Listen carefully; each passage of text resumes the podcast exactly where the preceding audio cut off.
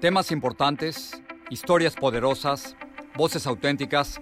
Les habla Jorge Ramos y esto es Contrapoder. Bienvenidos al podcast. El próximo mes, el gobierno de los Estados Unidos va a publicar un informe sobre los ovnis, los objetos voladores no identificados. El director nacional de Inteligencia Nacional y el secretario de Defensa, por ley, deben elaborar un informe sobre lo que oficialmente se llaman fenómenos aéreos no identificados o UAP por sus siglas en inglés. Incluso el senador Marco Rubio quiere saber más. Dijo el senador recientemente lo siguiente.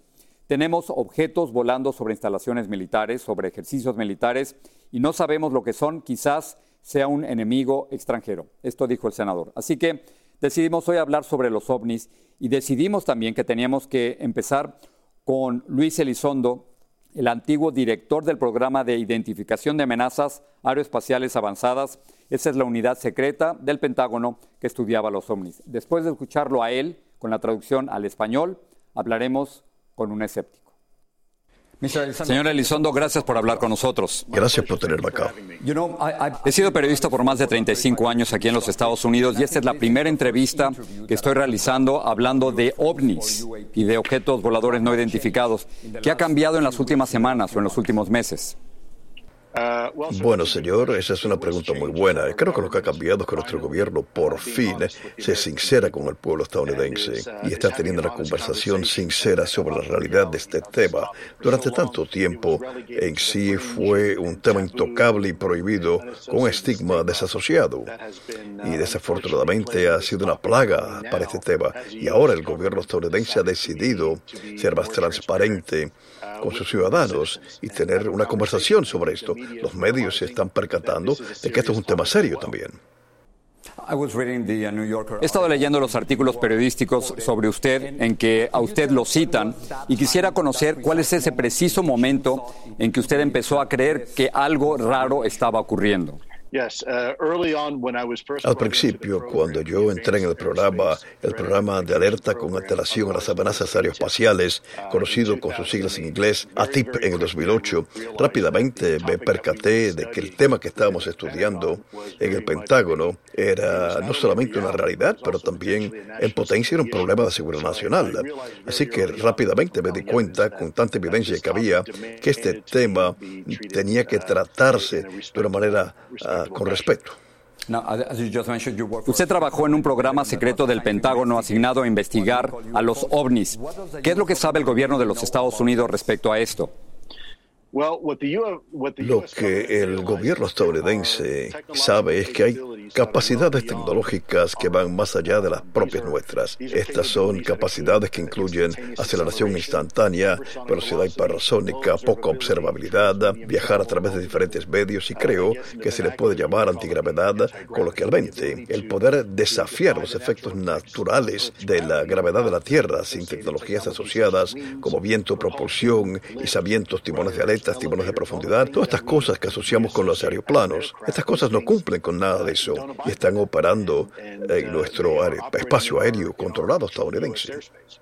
Pero ¿cómo sabe usted que no estamos hablando de, por ejemplo, un vehículo ruso o chino? Uh, bueno, no se sabe eso, señor. Con todo mi respeto, muy bien pudiera ser que esto resulta ser algún tipo de avance tecnológico superior por lo de nuestros rivales, pero esto en sí no es algo bueno en absoluto. Si resulta que algún país ha podido tecnológicamente avanzar tanto, y hace varias décadas que lo sabemos y no queríamos mencionarlo, esto probablemente es aún uh, un problema más grande de seguridad nacional. Si esta tecnología uh, es de los rivales. Uh, Usted acaba de mencionar algo muy similar a lo que dijo el senador Marco Rubio sobre la posibilidad de que alguien o algún país nos esté espiando. ¿Cree usted que lo que dijo el senador ayuda? Yo creo que los comentarios del senador Marco Rubio, en primer lugar, son uh, valientes. Él es un funcionario público senior elegido y el hecho de que él quiera hablar públicamente de esto dice mucho de su persona. Ojalá que más personas en nuestro gobierno digan lo mismo que él está diciendo. Yo sí creo que él está tomando esto uh, desde el punto de vista de seguridad nacional. Hasta que nosotros sepamos qué son estas, tenemos que pensar que estos son una amenaza a la seguridad nacional nuestra, especialmente debido al hecho que pueden operar ah, sin impunidad en el espacio controlado estadounidense y mejorar cualquiera de las armas nuestras. Usted ha estado investigando este fenómeno durante décadas, pero ¿qué es lo que usted personalmente ha visto? Um, en este momento, señor, no voy a responder a su pregunta, solamente porque yo no quiero que mi propia ah, observación pueda impactar la recopilación de datos e información. Entiendo que lo más importante en este caso son los datos, pero ¿Aquí de qué estamos hablando? ¿Estamos hablando solo de objetos voladores no identificados o también sobre la posibilidad de que existan seres de otros planetas? Um, sí y sí. Básicamente, sencillamente no sabemos a qué nos enfrentamos. Tenemos que mantenernos oficiosos para continuar teniendo el valor de recopilar información. Lo que sí sabemos es que estas cosas pueden superar a cualquier cosa que tenemos nosotros. Estamos bastante seguros que ningún otro país extranjero puede lograr esto. Así que Dígame, eh, ¿en qué estado nos encontramos entonces? Creo que tenemos que mantenernos eh, con mente abierta con esta conversación para que los hechos dicten lo que hacer.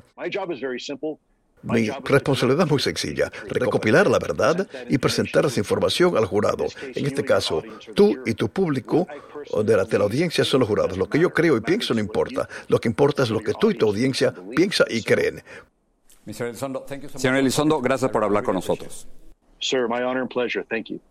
Y ante todo esto, por supuesto, necesitamos el punto de vista de un escéptico. No todo el mundo cree que estos ovnis son extraterrestres. Luis Alfonso Gámez es periodista y autor del libro El peligro de creer, y él cree que hay explicaciones muy lógicas a todo esto. Luis Alfonso, muchísimas gracias por estar aquí con nosotros. Tú escribiste un libro, El peligro de creer, y queríamos precisamente hablar contigo como, como escéptico cuando todo parece indicar que el gobierno de los Estados Unidos está a punto de reconocer que efectivamente los ovnis existen. ¿Por qué tú no crees? ¿Cuál es tu duda? Bueno, los ovnis existen desde siempre. Son objetos volantes no identificados. Eh, y no creo que el gobierno de Estados Unidos, ni que el Pentágono en este caso, vaya a reconocer otra cosa que, que tienen una serie de grabaciones de lo que no llaman ahora ovnis, sino que lo llaman fenómenos aéreos inexplicados, en inglés eh, no identificados, perdón, en inglés WAP, para diferenciar precisamente del mito que nació en los años 40 y 50 de los platillos volantes que se reconvirtieron en ovnis. Por eso de tener una nomenclatura más neutra y que, y que se identificaban con extraterrestres. Ahora es otra cosa completamente diferente que no tiene que ver con ese gran mito. ¿De qué estamos hablando entonces? Porque supongo que tú has visto los mismos videos que nosotros hemos visto de oficiales de la Marina de los Estados Unidos. Parecen reales. No, los vídeos son reales. Los vídeos, además, el Pentágono reconoció en agosto del año pasado que no eran vídeos manipulados por nadie. El problema que tenemos con estos vídeos es que nos dicen que es algo inexplicable gente que dice que son extraterrestres. Y todos los analistas que saben de, de técnica de vídeo eh, cuando los analizan dicen, mira, ahí no hay nada inexplicable. Saben leer ese código que, yo, Jorge, no sé leer. ¿no? Pero ellos, y me tengo que fiar de ellos, me tengo que fiar de los expertos, de los que saben. ¿Qué prueba te convencería a ti? Bueno, por ejemplo, hay, pruebas muy sencillas. ¿no? Un eh, fragmento de metal que sea imposible, eh, una aleación que no, haya, que no exista en la Tierra. No, no hemos tenido nada de eso.